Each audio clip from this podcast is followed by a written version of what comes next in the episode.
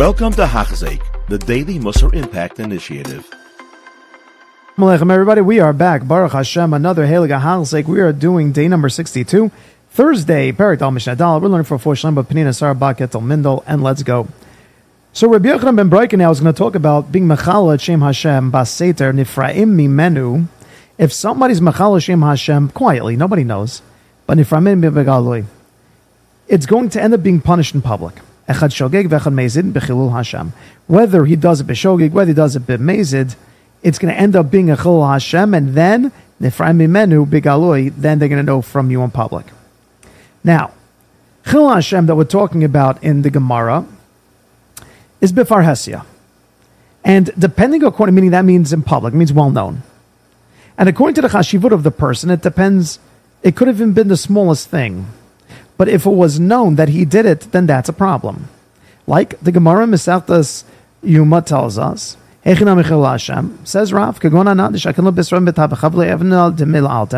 if I took meat that day, I bought from a butcher some meat and I didn't pay him on the day of, because I didn't pay him on the day of, and so therefore I now will have this person believe that I am whatever, didn't care. But what's going to be the what's going to be the attitude over here?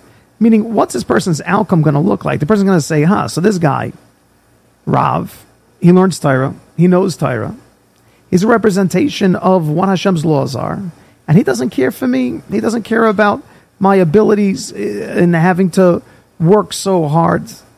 And that's the way the Torah looks at it. So the Torah doesn't really care much about the hardships that I go through.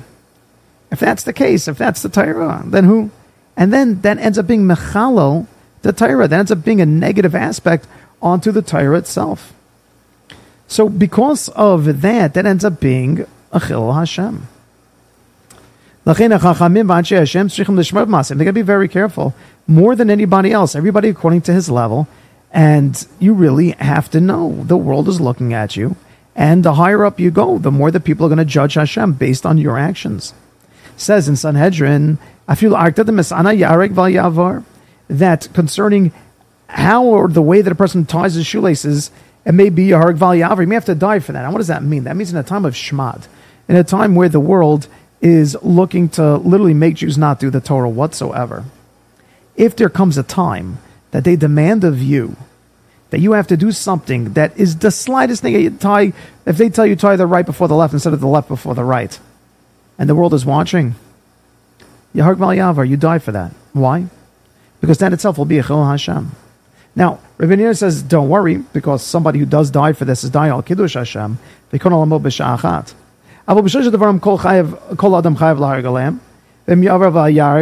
know that there are the three big ones. Avodah Zara, Shfichas Damim, and Giluy Arayas. Idol worship, murdering, and forbidden relationships. We know that for those things a person always has to die, but you should know, says Rabbeinu Yonah, that Chil Hashem Befar Hesia, that's even worse than the big three. How is that he has a pasuk in Yecheskel?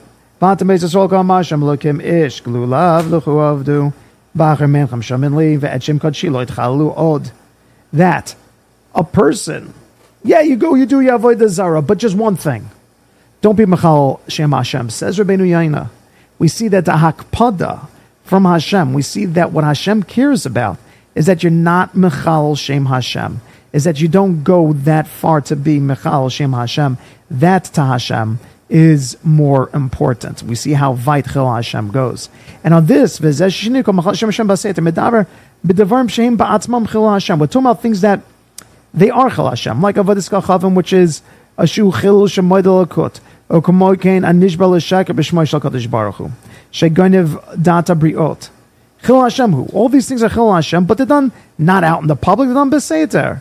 Still, Kamoshe Nebuch lo says, lo tishav u b'shmir shaka v'chalalta Hashem These are things that are chil Hashem, even if you did it in private, in private, eventually in public, they're going to come out to punish you on that.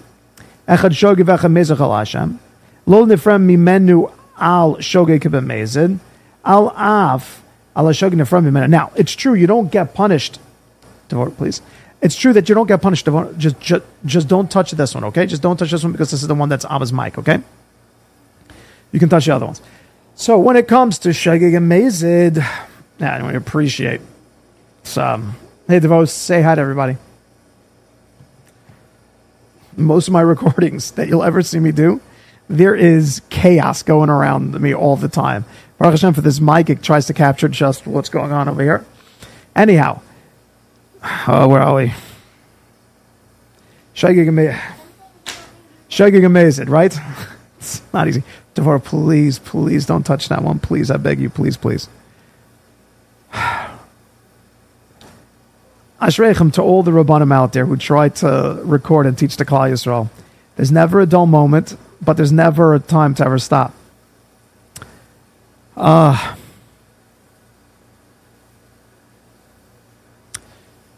when it says that a person is mechalel Hashem b'shoigig b'mezid, of course shoigig doesn't get um, punished as much as a mazid goes. Of course not, because mazid is on purpose.